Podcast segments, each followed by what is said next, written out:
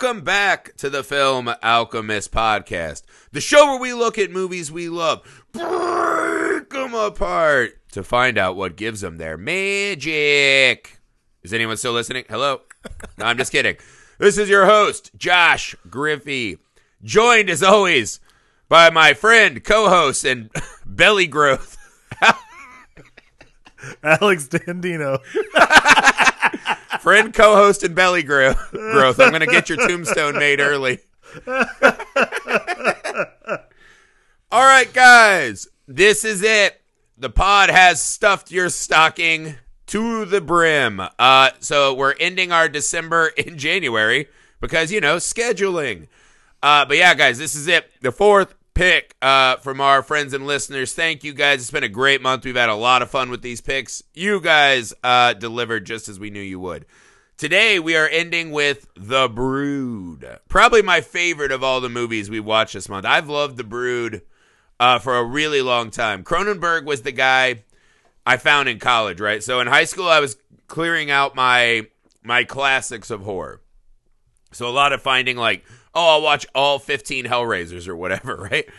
And then in college, it's like, oh, I like better horror, like Yeah. The Fly, right? Which you'd already seen The Fly. And so then you start venturing back through Cronenberg. And I've said this on the show before, I think, that if I had to pick any director's filmography to be my own, I think I'd take Carpenter. But the more we do this, this is the second, third Cronenberg will have done. I think Cronenberg might be my number two uh, for favorite filmography Yeah? after Carpenter. I, I- fucking love David Cronenberg movies. I- uh, so yeah, this is the Brood. Have I mentioned this is the Brood? You have mentioned that. I really think that, 1979's the Brood.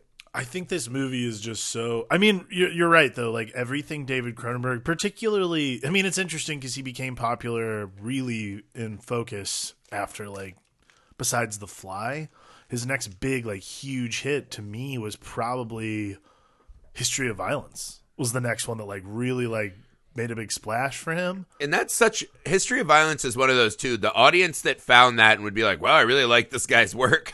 Going back and finding his old movies Yeah. would be like, "What the It fuck?" would really like shock you because I remember Yeah, everyone's least favorite uncle at Thanksgiving is going back watching The Brood. Like, hey, this is not what I signed up Yeah, for. I remember. I remember. Uh, my dad saw History of Violence. He's like, "I love that movie." I'm like, "You know, that's the guy who did The Fly, right?" And he goes, "No." Like that was like the conversation we had Uh-uh. afterwards. Like, that's not true. I'm like, "Yes, it is. Watch The Fly." And like, Yeah, but this the- is actually like listen to this run that he pulled off though. so he did The Brood, Scanners, Yep. Videodrome, sorry, Videodrome The Dead Zone, uh, The Fly.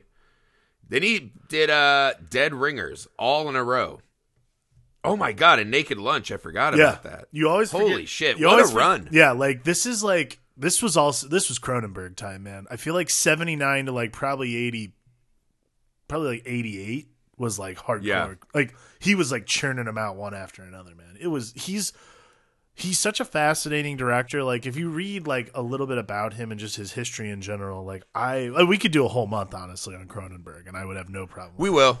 Like- there's still plenty I right to like there's to. plenty of like it's just such an he's such a fascinating guy something really fascinating that i was reading about regarding the brood too though is like this is one of three movies he feels is like most personal and most autobiographical for him personally which i think is really interesting and really like recontextualizes the movie a lot too like this movie is autobiographical in the way like during the f- production of this film he was in like this heated custody battle for his child for his daughter Yeah. from his first marriage and so this movie becomes a lot about that and a lot about sort of the uh psych tra- the psychological trauma of dealing with that kind of fallout it's fascinating man it really is something else Yeah, well, this is something that I think Cronenberg does really well. Is this movie on its on its surface just kind of feels this uh, insanely beat you over the head with the largest hammer symbolisms, right? yeah Thinly veiled, like oh, family drama, and ah, we'll just say that that forms into a monster. Like I get it,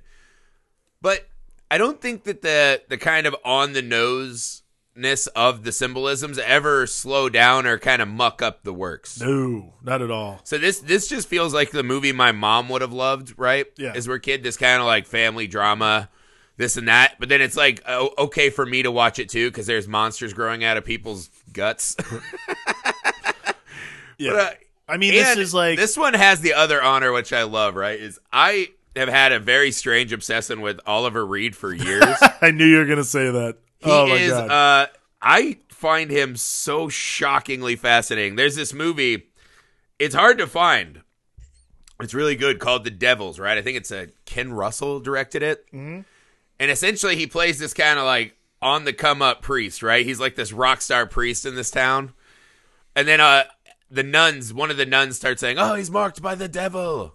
Right? She's like kind of like, "Oh, I want to be a slutty nun, but oh, Right, this guy's right. fucking shutting me down. Now I'm going to scar him, right?" right. And then it becomes this big political thriller, but also there's all these nun orgies and pretending they're like possessed by the satanic spirits.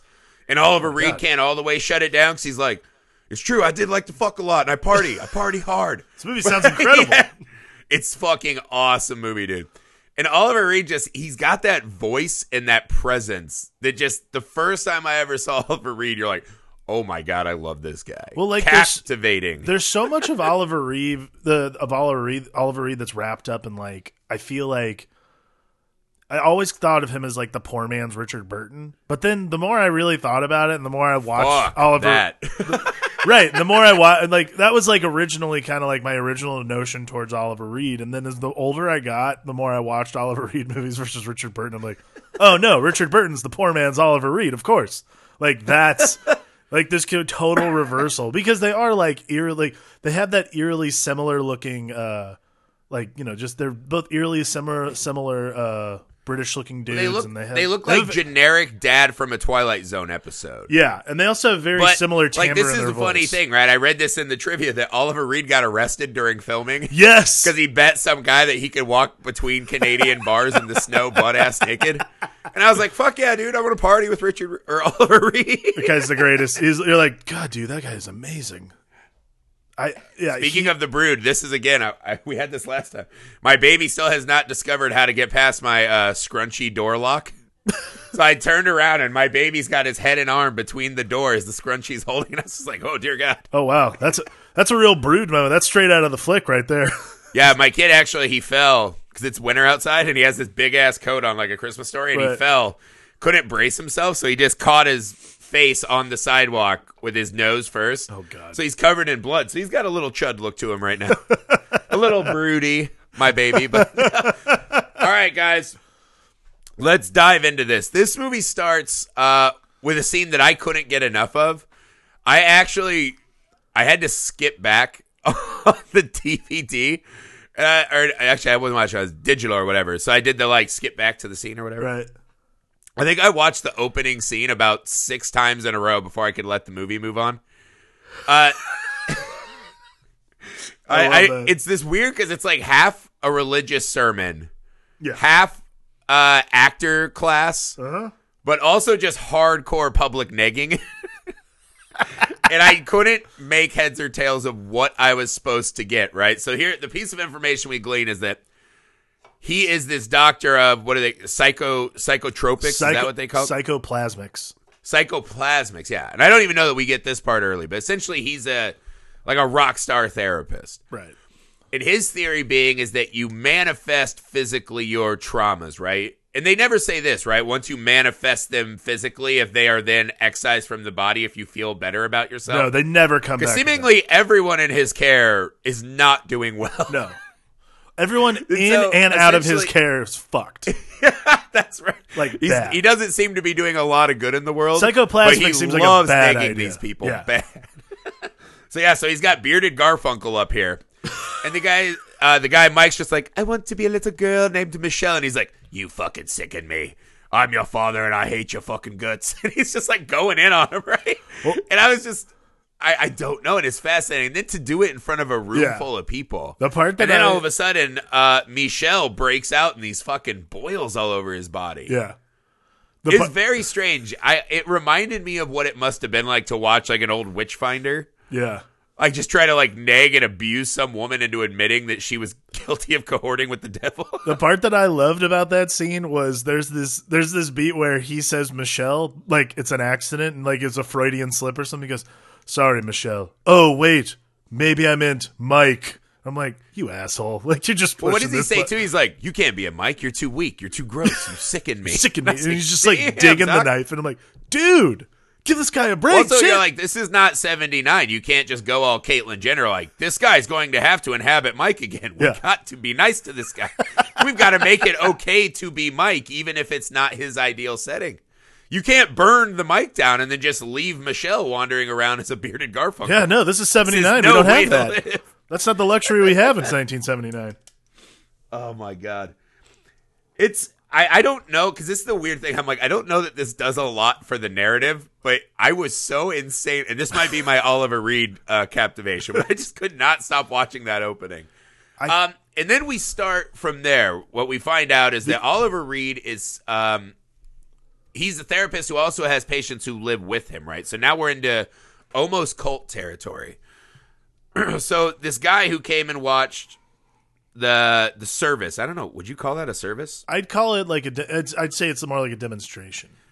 Yeah, so this guy Frank comes and watch. Come to find out his wife lives there and her daughter lives with them too as part of this commune. Yeah. But she can't see the mom very often. No. Which leaves this kind of big red flags of, hey, wait, what the fuck is that kid doing, you know, 6.75 days of the week when they're not with the mom? And then you see the end of the movie and you're like, holy shit, she should not have been there for even one second of a day.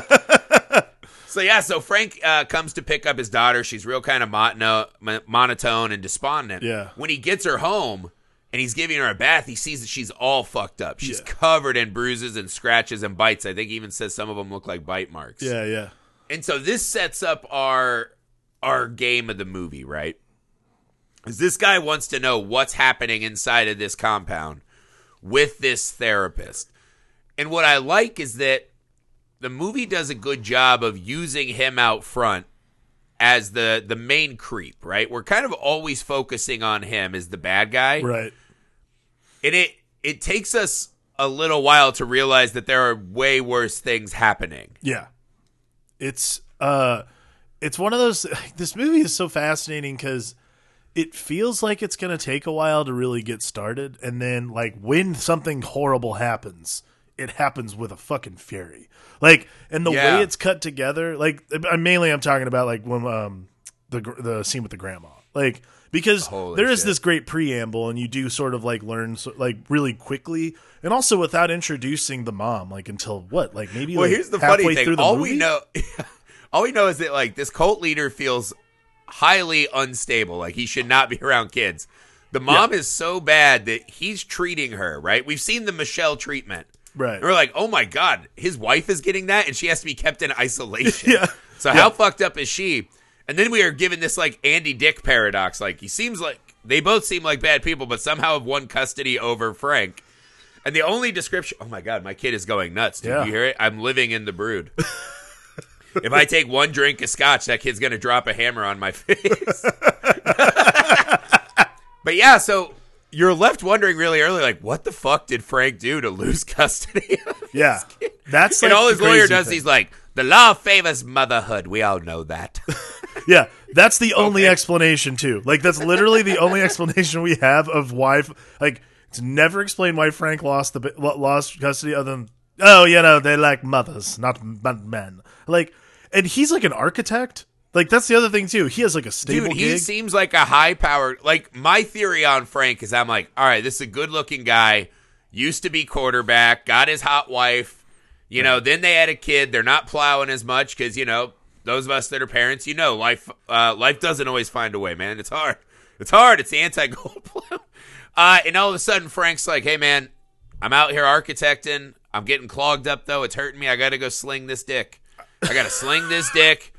Clear the pipe so that I can build dream houses or whatever. i assumed And so my theory is Frank just had an affair. it's weird because i assumed at the top that he was just an abusive husband and that's why he doesn't have custody I see. To me, I don't see any evidence of him being abusive throughout the whole movie. I think what we learned is that his wife is obviously insanely Right. abusive. I think because she's fucked up, they assume it's his fault, kind of. Like I think I, there's a lot Yeah. of assumptions I made about the relationship between this But guy named Frank, it- Frank and uh, Samantha. There's Eggar's a lot character. of foggy backstory that I feel like we could have used a little more of. And like normally. I'm not a huge fan of tell me all the stuff before. This one I wanted a little bit because it really stuck in my craw Yeah. There's a lot of that shit. Frank had know. lost custody. I mean, granted, do you think that Frank was like, you know what? I can't take care of a kid. I'm out here slinging D and building houses. I can't do it. I mean, I don't even know if it's that. Honestly, my bigger concern is like, how bad is it with Frank that that, that going with Oliver Reed and his fucking crazy dungeon of fuck monsters was the like that was the alternative. That was like that'll work. Sub question to that. Frank has been to the Michelle torture. Yeah, And he's like, ah, I'll leave my kid here. I got a real busy weekend of plenty of fishing. yeah. Frank is like definitely not father of the year. Like yeah, no, I think Frank is probably the biggest piece of shit dad of all time in a movie. if you watch some guy literally break down a bearded Garfunkel uh, with a woman trapped inside of him, just destroy his whole life and make him break out in hives, and you're like, it's a very suitable atmosphere for my kindergarten age daughter. I think the biggest travesty of this movie is that Frank never fucking meets the final the final sleep. but uh it's so strange, man. But I'm with you, right? So we're kind of doing this like kind of sadder version of Kramer versus Kramer for a minute. and, then, and then out of nowhere, this is where the nightmare fuel starts, right? So Oliver Reed busts in on the mom. And this is one of those performances, right? Uh, this is Samantha Eggers, the actress. she only shot four days on this movie. Her entirety Uh, It's, of it's the shoot. crazy because she's playing this character Nola, right? This is Frank's wife and Candy's mom. Right. She is just one of those like dream castings. Yeah. because I'm not I'm not familiar enough to know how big of a star she was at the time. This and that. She is so fucking perfect for Nola in this movie. Yeah. she just the moment we see her on screen, you're like, holy fuck. It reminded me of when I was a kid and the first time I saw Cruella de Vil. And you're like, everything is telling me this is the scariest person ever in a movie. And her eyes just have this Yeah. intensity. I think that's the And thing that's most unsettling is her eyes. oh my god, she has, like, fucking crazy fiery. Ghost Rider like fury pouring from her eyeballs. It's crazy. And then just to make her more scary, Oliver Reed saunters over and takes a seat and he's like, "Mummy, I'm Candy. Mummy, you hurt me. Oh. You hurt me, Mummy." And I'm like, "Oh man." I was like, if Oliver Reed was bad when he was like the nagging dad, him being like the abused child is maybe the scariest performance I've ever seen. There's a small part of me that's like, God, if only like with deep, what is it, deep fake technology or deep think technology? Right. What is that thing they're making all the fake porns of Scarlett Johansson and shit? You know, there's Putting something. Nicolas Cage as every character in Lord of the Rings. There's what if something you else could do that, but you take Oliver Reed as Candy and make him the child in Hereditary to become the scariest movie of all time? maybe the brood is sort of this like it's interesting because i think about oliver reed like doing this scene like imagine him doing that scene like this really emotionally wrought powerful scene and then that night he goes out and, and he gets naked at a bar and walks across the street on a dare like that's the kind of thing i'm like god oliver He's, is the he's just sitting there with a shot. And he's like, I, I got to get off this movie, but I need to keep my union health insurance. He's like, this lady is fucking freaking me out. I'm so scared. i I'm love so the scared idea that I'll risk I'll risk frostbite on my dingus. I'll risk frostbite on my dick just to get out of this thing like she scared the shit out of me today I can't stare into the soulless abyss of fury eyes. Maybe she's what's on the other side of the Event Horizon portal that makes everyone freak the fuck out. You go through the giant uh, wormhole engine in Event Horizon. It's just Samantha Eggers. staring. giant eyeballs just staring at you for eons. Yeah, you come back and you're like, yeah, I'm just gonna have a blood orgy and you know do that so I can fucking you know murder the nightmares away. So like they do this. So oh they my do god! This, Remember like- though when they start talking and then she's like, "You're right. I'm a fucked up mommy. I'm a fucked up mommy." Oh, dude. And it's like, yeah. oh my god! It's like That it's like that's is- what Dennis Hopper watched to get like jacked up for Blue Blue Velvet. That's what I like. It just shit. reminded me of like the Blue Velvet thing. Like you know what would have been good is if Dennis Hopper had played the Brood. Could you have handled that much crazy? Could there have been a movie where Samantha Eggar and Oliver Reed are doing role play, and then little she lifts her uh, brassiere, and it's just little fucking Dennis Hoppers, it's like yeah, yeah, yeah. Pabst Blue Ribbon. it's like, oh my god! just like pushing through this weird like what like exterior womb, like and his weird little like smile face, and like, hey guys, like, oh, Holy shit. No, I think that would be too much. That's just too much for one movie. too too much for one movie. But yeah, Billy like, Graham would have been in his super church saying like The Exorcist and The Brood now. The Brood was fine, but you added Dennis Hopper. That's too much. we can't have these movies. so she does this. Okay, do you think the doctor is banging the mom? Oliver Reed? No, I don't. Oh, dude, I think he was definitely pounding. Really? One, they have a lot of kind of sexual tension, right? Maybe it's just because she's so fucking fiery in the film. Yeah.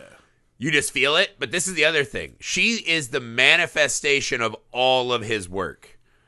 I think he is constantly like, hey, you know what I mean? Like, take your blouse off, get on and ride, and I can just like stare at the little rage babies flopping around and be like, God, I'm a genius. I feel like that's. Oliver Reed is rock hard I'll every time this: he's in that if room. there is something going on between them, I feel like that's just too mundane for what this movie is. Like, this is a guy who, this is a guy who, uh, uh, exam like psychologically examines people to the point where they manifest physical ailments. So, like, I feel like if he's gonna do anything. this- He's gonna like describe having sex with her until like a baby explodes out of like alien explodes out of her stomach or something like that. He's gonna just role play nag her into orgasms. I bet you can't even get off. Oh yeah, there you go. if there was one man I think could talk someone into just like an audible orgasm, it might be Oliver. For Reed. sure, Oliver One of my Reed. favorite movie voices. One hundred percent Oliver Reed. This is also the scene where they unveil that her dad used to get drunk and beat on the mom a little bit. Mm-hmm. Or was it vice versa? Would the mom get drunk and beat on the dad? Anyways, the mom was insane too. She had some mental issues. Yeah, like And it wasn't going well. And the mom had to go to the hospitals covered in bumps herself. oh, so like, but then So it- this is one of the things. Like, is psychotropics the reason she has the bumps? plasmics. Plasmics, right? Sorry. Or is she the perfect example of this because she's already pre-manifesting, right? Well- this is one of those like kind of things they just say in a movie just to like, and they just leave it out there like nothing, Right. That then sends my brain running off on, oh my god, this is like a whole nother series of movies. Like this is the next step in evolution. Is that humans are just going to get so mad at each other over how stupid we are that we're just going to breed our own little broods and they're going to take over everything. Well, because it comes up at the end, like that's the thing, and that's the thing I really like about the movie too, is it's not just like this straight like horror thing. The horror again, like, is super subtextual and means something, but at the end of the movie too, with Candy and the little lump she has on her arm already, like that's the kind of thing. Candy's Candy manifesting is a great like one of those final like gotcha stingers. yeah. Well, It's not really like a gotcha, it's just like an awesome But it's one of those Pin, things where you know like I it's mean? not necessary. It's it it's like a chicken or the egg thing. Like what really Yeah. is the situation here? Like that's the thing that's great about the movie too is you're constantly kind of like, especially when the fucking brood actually starts showing up. You're like, oh, that's like in a way kind of sweet. like That was your reaction? like okay, You know what this movie reminded me of though? The rescuers. For a minute I was like, is this just a prequel to Carrie? Okay.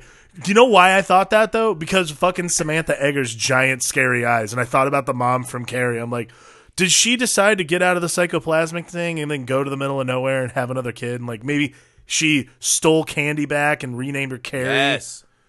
And Candy's all kind of subdued, right? We see at the end she's manifesting. Also, it makes the dirty pillows thing so much scarier and grosser. Oh. oh my god. Oh Jesus Christ.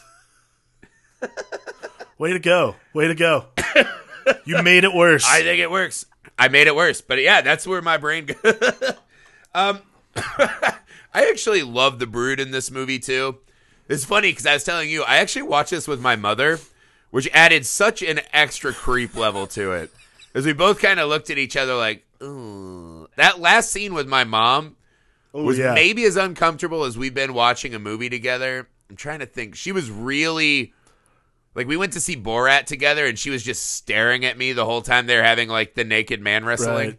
See, like this is the This thing was up is, there. Like We were very uncomfortable with this movie. like this is why like this is the difference though like you can you and Zaina can watch this kind of movie and just have an uncomfortable silence something like that my mom talks through all these things like the most uncomfortable experience I ever had watching a movie was watching uh Black Swan with my mom and 5 minutes in she was like when does she turn into a bird? When does the bird thing start happening? What is it called Black Swan if she doesn't turn into a bird? I'm like, Donna, you got to stop talking and you got to watch the movie. Like, you got to stop.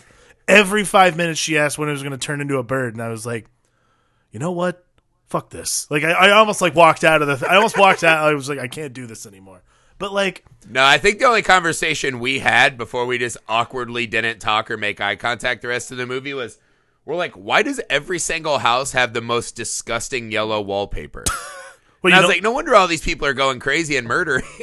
well, you don't, you don't like taupe. That's not your color of choice. no, me and my mom were very home and gardens when we get uncomfortable. We just start talking. We start start talking uh, hammers and nails. You know what I mean?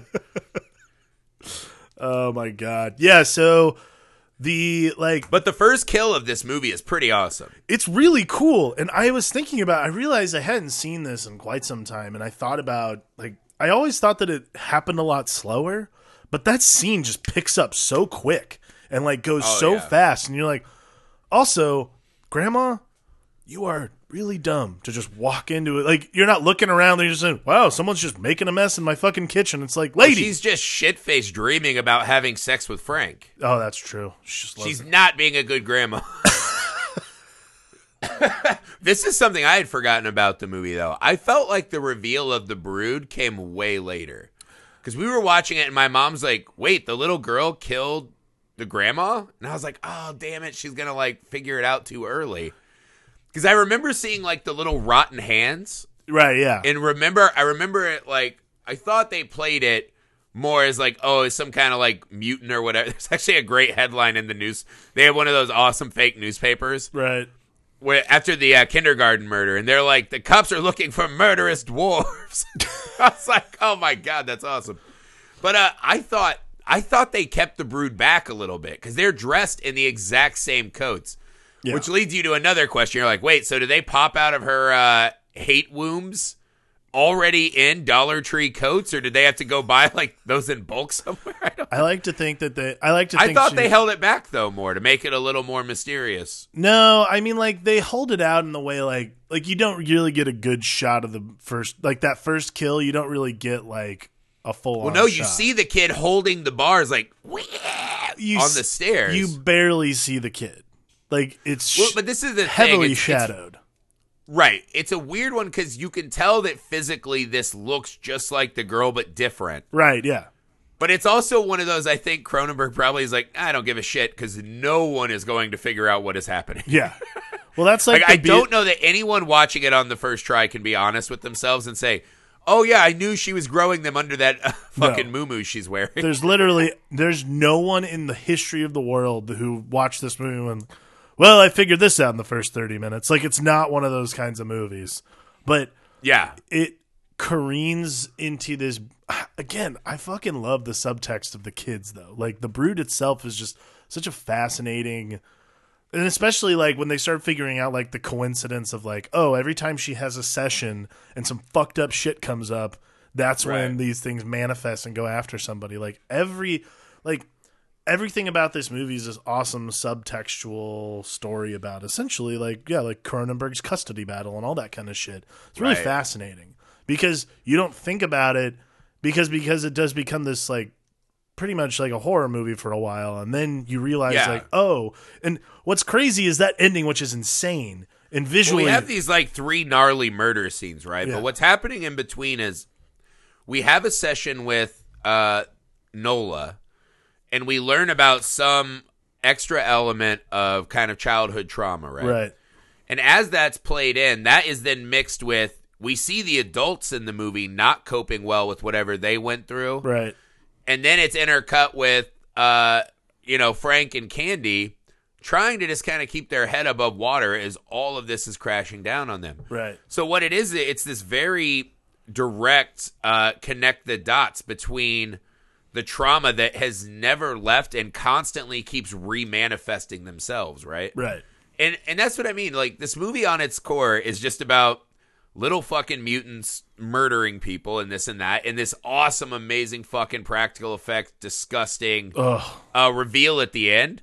it's But there's so it's gross. a really interesting uh, way to examine the way that trauma kind of turns us all into the brood, right? One of the things I like that they did in the creature design is that they're sent out to destroy something, but they have this like little ball sack on their back. And when that runs out of fuel, they can't feed it anymore. Right. And I was like, that it seems like a little thing to just explain why there aren't like 8 million little brood kids. Right. But also it's a it's a really interesting way to think of people who are survivors of trauma, mm-hmm. right? Is that when this happens, we all kind of become these deformed versions of ourselves with this little sack that's just filled with hate and rage and guilt and Right. upset and and that often is what fuels us as we go out and then spread that hate and destroy things that are close to us and we love. Um, you know, a lot of us that grew up in, you know, kind of places where things like this happened, right? I, I've connected very much that to some of the darker bad times in my childhood. And I'm like, it seems like just one of those little kind of sci fi horror things to throw in. But I, Right. again, it's the metaphor while being exact. It's like really on the fucking nose. It also works constantly. Yeah, I don't think there's anything in this movie that I rem- there's nothing in this movie that I saw that wasn't deliberate and also meant to be wasn't just like frivolously done for the sake of like, oh, that's just going to look gross. That's going to look weird. That's going to scare people. Like there's nothing about the way this is interpreted or the way that this is presented itself that um seems like it's just horror for horror's sake. That's not how this movie's intended and that's not how this movie's being made because again, like this is and this is to Cronenberg's credit. Like Cronenberg, especially in the late seventies, early eighties, made movies that are were meant to evoke like you're thinking about you have to think about something globally and you have to think about something how it affects you personally and socially for it to be truly horrific. And that's really something that he started with uh back when he did uh um the one with the porn star, like one of his first movies. What is that movie called off the top of my head? I can't even remember right now. But um, Which one? Cronenberg? Rabid? that thank you, Rabid. Yeah, like Rabid was one of those movies. It's one of the. It's one of those movies that again, it's a social commentary. It's about everything he does, and especially what he does within the genre of horror, is about something else entirely. He follows that tradition of Romero, where it's like this isn't about some unknowable horror. This is about us. I'm just using something that you're you're familiar with to make you really think about it, because this is what it. That's what the Brood is. It's about the trauma we carry with ourselves everywhere and how it fa- i mean in this one it fantastically manifests physically but all our trauma manifests physically in some way like we all Yeah. have panic attacks or something like that and it just gets that much worse i mean obviously none of us have ever you know brooded a hate womb and all a bunch of babies come out of it but nevertheless You never done? You've never done that? Never done that? I never, I never had Never been to Disney? believe it or not, I've you ever been to Disney? That's all we do as a species. never had, never kidding. had that experience. Just kidding. I actually, I, I'm kidding about kidding because I do hate children at Disney, but that's neither here nor there. no, but I think you're on to it. Like one of the things I love about Cronenberg is the really big idea as told through kind of small, nuanced character. And I, I think The Fly's really good about that. You know, that's like that's like one of those movies I laugh about, right? Like I was uh, actually working on a book a while ago, and I was writing a chapter about movies like this, and I wrote this whole thing on Honey I Shrunk the Kids, right? Where it's this movie is the scariest movie that's ever been made. like the implications of Honey I Shrunk the Kid are terrifying, and the world ends when this movie's over. right. Like all hell breaks loose and our species is dead because of Wayne Szalinski, right? that is very much the way the fly is. But Cronenberg always finds a way to just narrow it down so it still feels like this small personal thing. Yeah. As you extrapolate out to these fucking big, like earth changing and shattering events. Yeah. And yeah, and this this is one of those too. This this is like a personal world shattering event, right? Because Right. like I said, we all have our our traumas and this and that. And this one's just relatable. Not relatable enough that, you know, Nola should have had custody, but relatable somewhat. Not no. This Uh, no one should have custody about- of Candy in this movie. Yeah, this is this is all bad. I actually think Michelle's the only one capable of having custody of Candy. I this is something I wrote. I'm like, how much money I would give for a sequel that's just uh Michelle and uh Nutsack Throat to do a buddy comedy. Like Midnight Run, where it's just uh, creepy Hugh Hefner with the ball sack throat and Michelle on the run. oh my god! By the way, I love that guy's scene when Frank goes and visits him. That is like one of my. He's like rolling on the floor. That's one of my all-time favorite performances. Like he's so fucking weird. It's so He's so weird, and he's got the comb over, and he's very greasy. Yeah, and he And keeps it- talking no man about should it. ever too. greet another man in a robe. I feel like He keeps That discussing how evil. greasy he is too. I'm like, why does this keep coming up? Please stop. Yeah, And and it's he- because of his throat nuts. and then he shows what every psycho shows his throat nuts. psychoplasmic's got. what if you did a movie with him and Michelle, right? Where it's like Howard the Duck style, where they're trying to race around as more psychoplasmic start growing weird things on them, and then they have to like cornhole those back into a demon realm. I love this use of the word cornhole. yeah, it's really been picking up for me lately. No, I'll, I'll work on it. But I wrote that down. I'm like, this is the movie that I feel like we were cheated out of big time. This really sweet two-hander between Michelle and the throat nuts. yeah, because I was just like, these characters are so strange Yeah, and so shockingly weird. that guy gives such I a strange want more. performance. It's so uncomfortable. Like, well, because when when Frank comes into the room with both of them, that really gives you the sense. Because Frank is kind of the the you know he's like the backup Hollywood leading man, right? Yeah, like. yeah. All right, so we're done. You know, he's not like a movie star guy, but he's got the looks. He looks like the guy that just walks through life doing okay because Right. those guys do. And you see him juxtaposed with Michelle and uh, old robe sack, and you're like, wow. You're like, I need to see them amongst the rest of the populace so badly. you could even do like uh what is it? Three men and a baby with those two. yeah, I mean, Maybe those maybe it's those two and Frank in a full house scenario trying to raise candy. That's the sequel. I like maybe candy and maybe a leftover brood. Who knows? She's manifesting like comical little broods you can market to kids like Ghostbusters Slimer. Yeah, like yeah, like a li- like it's like little gremlins or like um, it's basically like you know the dog in Full House. You know, just like Yeah, oh, they look like the baby from the TV show Dinosaurs and have a catchphrase. like they're just like, I'm getting upset. The camera zooms in. We're like, ah! we all just have a nice canned laugh about it. Yep, everybody loves. Except every episode, a different Kimmy Gibbler gets fucking brutally Yeah, murdered. brutally murdered.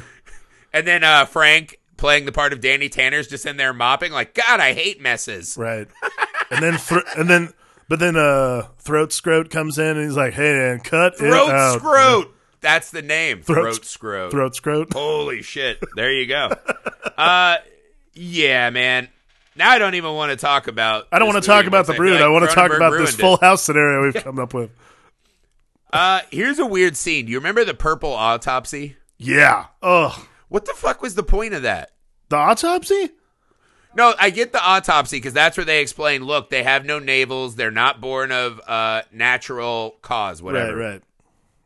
That's to let us know that something is, fucked up is going on. I guess, as if we couldn't determine that from all the dead alcoholic grandparents. Yes, surprisingly, it was all very why- mysterious to me. Why the crazy purple and black and white in that phase?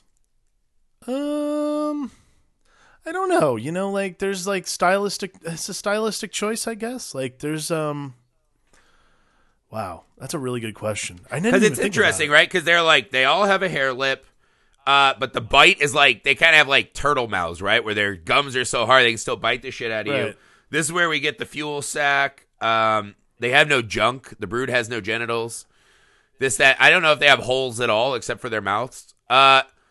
I but did, this is it's so weird because it just goes into this like shocking purple wash over everything. I didn't even think about that. Maybe, man. Well, I've been racking my brain trying to be like, what's behind that decision? that is Because it feels so out of place for this movie, especially. Right, right. I mean, it's not. Hmm.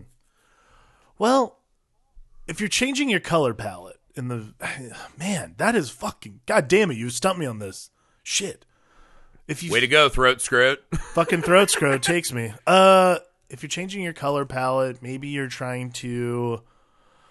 Do, fuck. See, like I can't even it even. feels like one of those where it's like this is where unreality is now entering the story.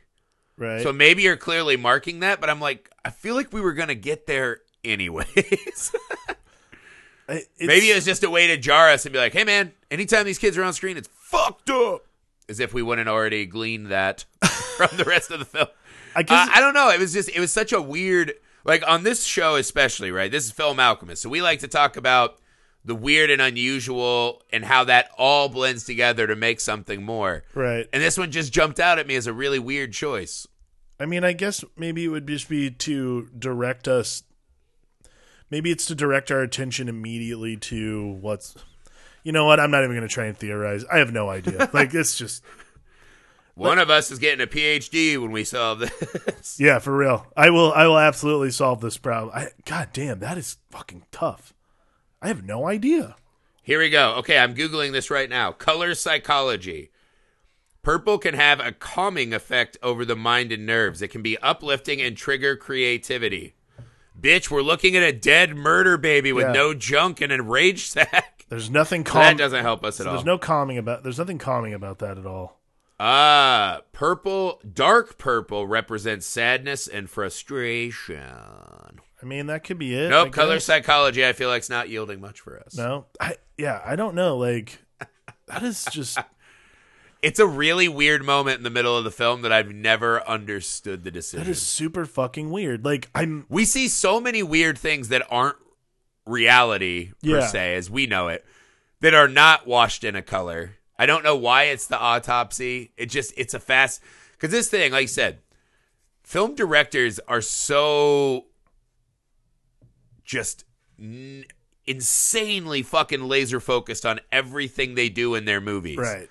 When something like this happens i'm always just like why that choice Well, I think about Cronenberg too, and again, like I said earlier, this movie is very deliberate in the way that they're present, pre- uh, the presentation of this whole thing. So, a color palette change that drastic would make sense because they're just, I don't know, like fuck, god Did damn you think we were getting bored of all the awesome murders? no, I wasn't. I was totally fine with it. It was very cool. I know.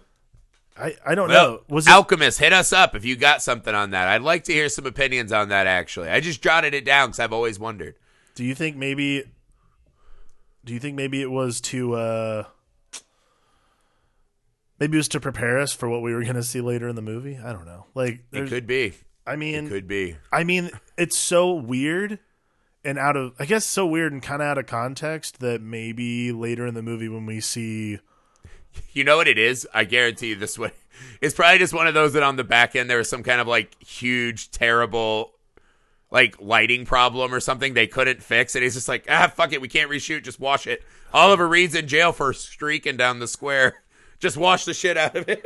and what's sad is you fucking know that that's the way it is. Like, there's nothing about I it. I feel that- like there's so many things in movies where like, what is going on? Like, what is this deep genius level decision? And it's literally just like, oh god, we had a fucking super hot light on his elbow pad of his jacket the whole time. Make it look cool. you know, there's kind of just no way that that's not. There's no way that that's not the case. Like, it's probably something that's I feel that like simple. I'm pretty good at coming up with bullshit for why these things exist, and I've really been racking my brain. This one fucking stumps me, man. I'm trying like I can't even I I, I don't know. That's weird. All right. Next question I have for you. Alchemist, hit us up on this.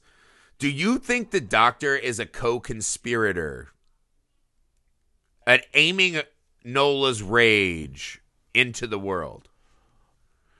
Uh Let me hit you with the theory. Do you think that he knows that Nola is like his Frankenstein monster, right? This is what's going to prove all his theories. So he is aiming her rage and fueling her fire to create these murders to then create uh, a media storm of publicity for his church. I think that's probably the most that's probably the theory. I mean, to me, He knows people are dying and he keeps fucking with well, it. here's the thing I don't understand about like there's no way he doesn't know. And here's why I, here's why I think that is because there's nothing about other than like there's nothing about her that is manifesting physically other than the fa- other than that. Like that's her manifestation physically, right? I mean, they have the whole summer camp suite upstairs full of these fucking little monsters in ugly coats.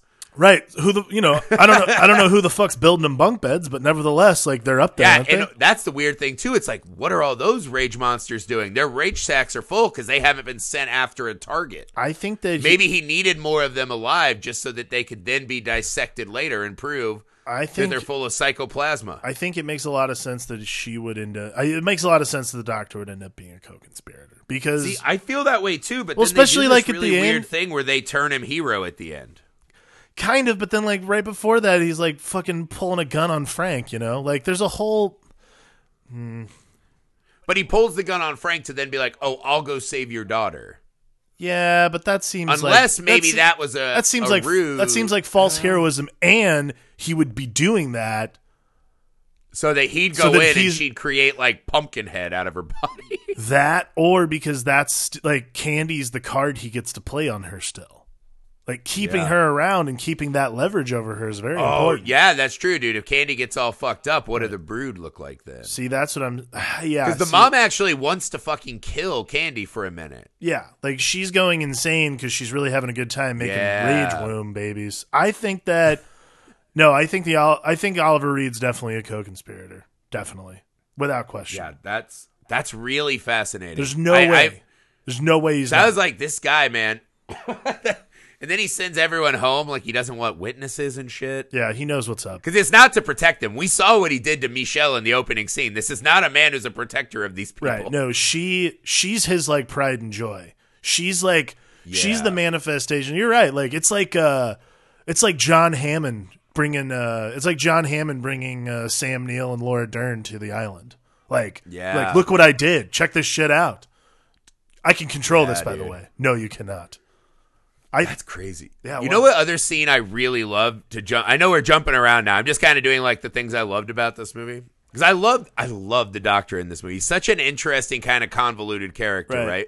The heroism at the end struck me the same as you. I'm like, that's fucking false. yeah. What's his deeper motive? But I love the scene when the the Brood twins go and kill the kindergarten teacher. That's but no, this is the fun. There are two reasons I like it. One is just because it's one of those just it's such a fucking insanely visceral image that I don't know you could do in a movie today. Right. Right? That's a little more taboo it feels like today. Right. But as she dies, there's this insane kind of there's this thing that's always fascinated me, like when you look at dead body pictures and stuff, like if you're into true crime like I am in serial killers. Some bodies feel like they are frozen in the most lively kinetic version of life. Right. And it's it's like, oh my god, they had all of this life right as they're extinguished and it becomes frozen on their face. I thought that the teacher laying on the floor bleeding out, I was like, that is just such a fucking lively image. And I was like, it's so insane, right? Just like the whole way it plays out is just so visually arresting. Right. But that shot that just freezes on her face as she bleeds out, you see that in movies all. Like I just saw Vice today. That scene is in Vice, right? Right. This one was just a cut above, and I don't know why. And then it cuts to the real part. This thing is awesome. Is go back, watch this, and just freeze frame, and look around the room at the child extra actors, because half of the extras are just like nah, and they're just like coloring, and they kind of glance over like that's weird. And then there's one kid who's like, oh no. Watching the kids try to act uh, and just imagining what Cronenberg said to prep them, like, hey, can you pretend your beloved teacher just got fucking hammer murdered in the middle of a classroom?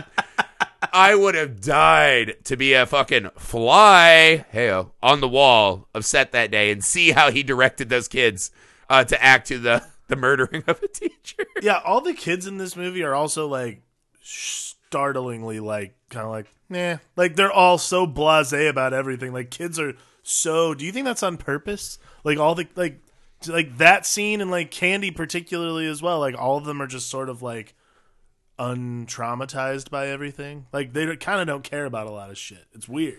Um, I mean, Candy definitely, right? Because like when the Brood twins show up and see her, she just kind of has this like, ah, fuck, Yeah, and it's she doesn't even try to alert the teacher or tell her to run. There's this inevitability to her where she's been so brutalized and traumatized that she just doesn't even expect things can be okay. Which is also funny because that that fake newspaper I talked about, one of the things I saw in that that was fascinating is the picture of Candy who's missing is her smiling. That's the only time in the movie we see her smiling. That's true. Yeah, that's a good point. Yeah, like I she's just so checked out the whole time. And I was trying Yeah. the thing I was trying to figure out like between that and Candy, like what is Cronenberg trying to say about kids when it comes to that kind of thing? Are kids so are kids like when they're traumatized are they just so deeply checked out at one point. and then but then at the end when she has like the two lumps on her arm like it's one of those things like are they so checked out and like they bury that trauma so deeply that eventually Well, this is why we need the Full House sequel with Throat Scroat and Michelle. it's because you know that no one is leaving this thing okay. no they're all. Frank and his daughter will never talk about that again. No. Uh, but it will be the topic of every conver One of those things, right? Right. They're never going to mention it by name, but every sentence they say to each other the rest of the life, that's going to be the like dynamite Right. under the table. It's just like dripping. Everything is like dripping with subtext. Hi, what'd you say? Why? What? What, what does that mean? Like that's it. No, it's cool, Dad, that you forgot my Happy Meal toy. I mean, you know, like when you left me at that cult. It's cool. It's just fine, Dad. But- That's the Yeah. movie. I, that's the movie I want to see. Actually, like just like a uh, kitchen sink drama of them going about their daily life and her constantly bringing that up. That's the movie I want to see. I I I don't think I could watch that movie. it would definitely be a Lena Dunham joint where she talks about how hard it is just to exist in the world. Period. Like the girls pilot. Why do I have to have a job? I was at the cult where the babies came out of bosoms. I'm a millennial. No, I'm just kidding. Your, your Lena Dunham impression is spot on. It's really good. Yeah, my Lena Dunham's getting really good. I actually don't even have an axe to grind against her. I was just like, imagine who is the kind of person who grows up and just complains about everything, and that was the first name that popped in my head. Well, that's fair. That's good. I uh, Uh, okay, we have to we have to do this before we wrap up. We have to dissect this last scene. This is one of those, and this is what I enjoyed so much about watching it this time. Is I had always kind of thought The Brood was just like a functional movie to get us to one of the great ending scenes of all time, and that's why we talked about it and remembered it. right. I don't think that's the case this time. I think there's a lot of a really kind of juicy filmmaking going on here. Sure. But that final scene is an all-time drop the hammer scene Yeah. I when because this is the, this is what I love too. She's talking to Frank, and you're like, "Is this gonna work out?" And she he's just like, "I just want to be on this journey with you." And she goes, "Do you? Do you really?" And it's so fucking muted that as an audience member, you just go, "Oh God, no, no! Where's she taking us?" yeah. As soon as when she's like, "Do you?" That whole thing, I'm like, something fucked up's about to happen for sure. Like Frank might just like get. I was like, if Frank doesn't get split in half at that beat, like that is like that would be. And it, I mean, he doesn't, but it's just one of those things. Like, there's no way. Uh, it's a good. You bring it up. Like, there's no way anybody makes it out of this okay. Like that guy is fucked forever. Well, her her acting is just so superb in this movie. This is where she kind of pulls back a hair and gives you the when the crazy person kind of calms out for a minute. You're like, oh god, oh god. and Oliver Reed's upstairs, obviously, just getting murdered by little hair lips, and they're trying to murder her daughter. But that's kind of it's funny because any other movie that would be a big deal. That's just kind of like, oh, okay, we're just wrapping those threads up. we're just gonna tie that story thread up. No big deal. This is like the genius of Cronenberg is like that should be the major set piece detail. And instead, you're so honed in on fucking Frank and Samantha Eggar like talking it out. You're like, oh Yeah. God, this is who gives a and sh- we assume that he gets killed. This could all be part of his cover up ruse. Oh, that's true. We don't know. Maybe he winds up. It doesn't feel like why would it take 12 of them to beat him down? They're obviously capable of just I know it's Oliver Reed who's so fucking full of power. Yeah. But I think that's anyways, why. that could be part of his ruse. Now I'm very conspiratorial. But when she pulls back, I'm not I'm sure I'm not the only one who did this. When she lifts her moo in this great kind of open arm Oh. Cleopatra look, I immediately I remember the first time I saw it just pausing it. I think I had it on VHS actually. You pause it and just go, What the fuck? And you have to spend like minutes like with your finger on the TV screen being like, wait, what's that thing? yeah. Wait, what's okay? That's a titty. What's that thing? What's ew? What's that thing up there? It is so fucking repulsive. Yeah. It's gross. But then it gets worse. It's it's just bad enough, like visually, the disgustingness of it. But then she has this like gestation ball on her lap that she the rips open and pulls a baby out of. That's the one that made me.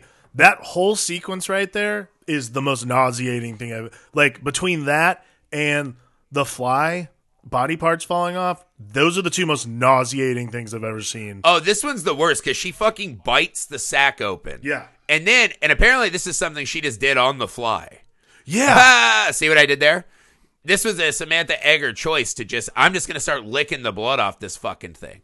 She was just like, I'm so fully in, encapsulating craziness that this just comes to me like second nature. It's the peak kind of like Zen Buddhist master level of acting that she must have been on.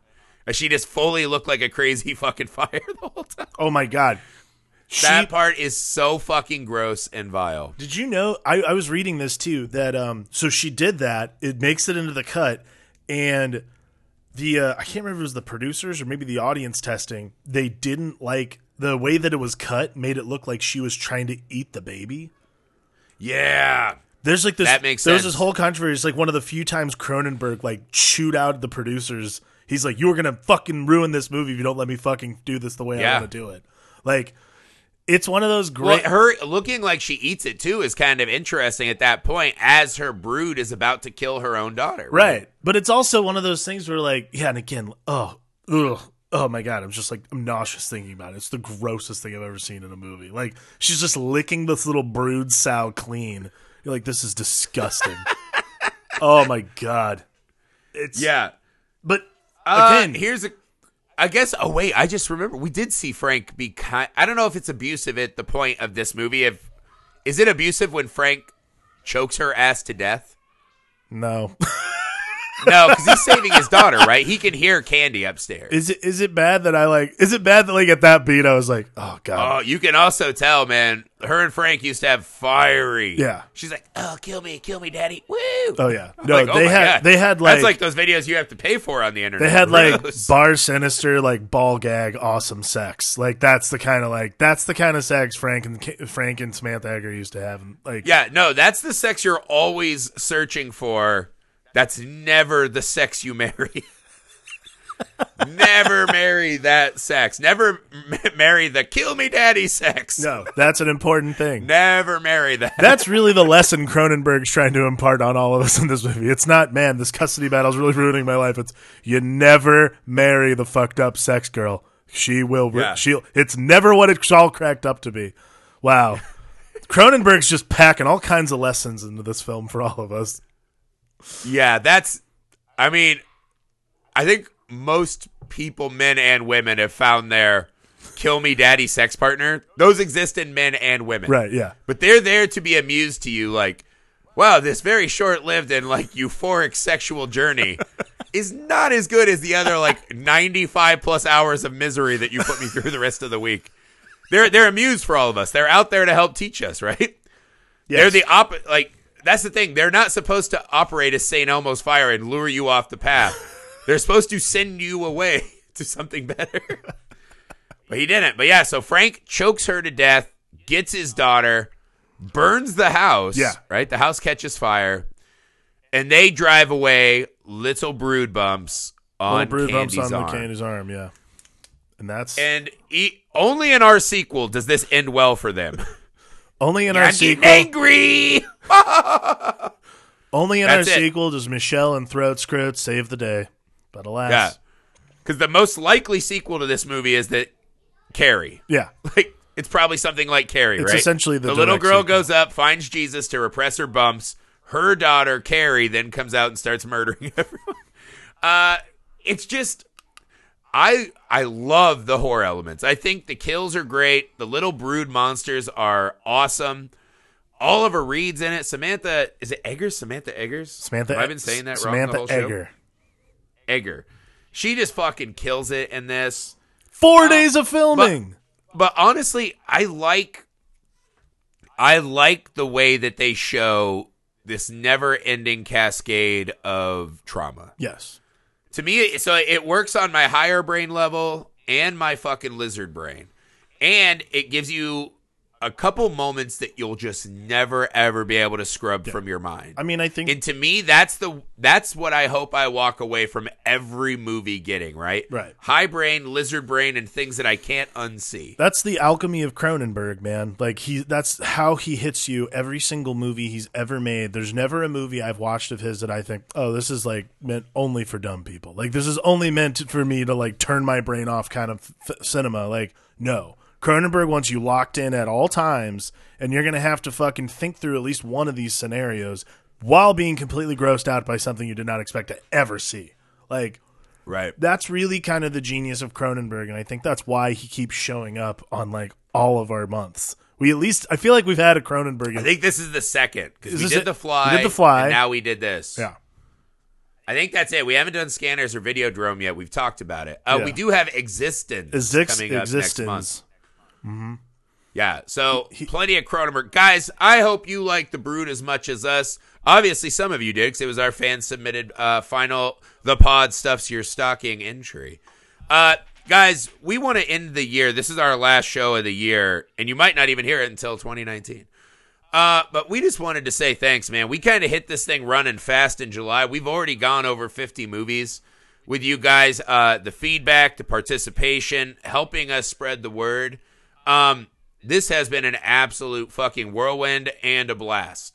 Yes. And we're hoping that 2019 will be an even bigger, better year for the show, full of insanely fun movies, and that you guys will uh, be along on that journey with us. Agreed. I am so happy that all you guys have participated, talked to us online, anything. It's fun, and we like doing this show, and it uh it makes it worth it when you guys tell us the kind of movies you like. And this month in particular has been nice to just have people reach out, and we've had really good picks. So exciting stuff coming up this year.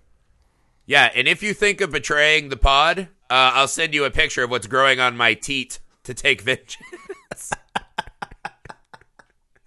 Uh, guys, share, rate, review, all the good stuff. Don't think about my tits, guys. It's 2019. Let's have some good thoughts finally. Fuck you, 2018. For the Film Alchemist, I'm Josh Griffey. I'm Alex Dandino. Peace, motherfuckers.